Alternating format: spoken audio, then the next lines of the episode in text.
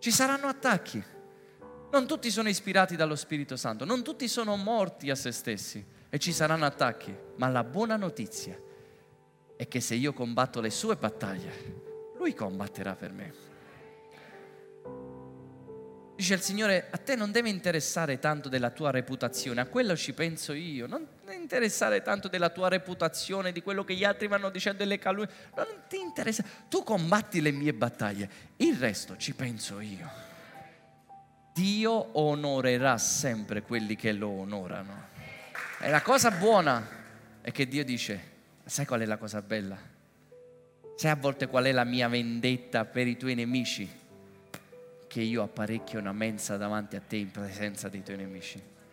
La mia vendetta contro di loro non è ucciderli, è benedirti. Perché questa benedizione sarà la mia affermazione. Il fatto che Lui onora quelli che lo onorano. Io apparecchio la mensa in presenza dei tuoi nemici. Ti onorerò davanti ai tuoi nemici. Quelli che avevano cercato di ammazzarti, di ucciderti, ti vedranno e riconosceranno che Dio ti ha elevato come viceré del faraone d'Egitto.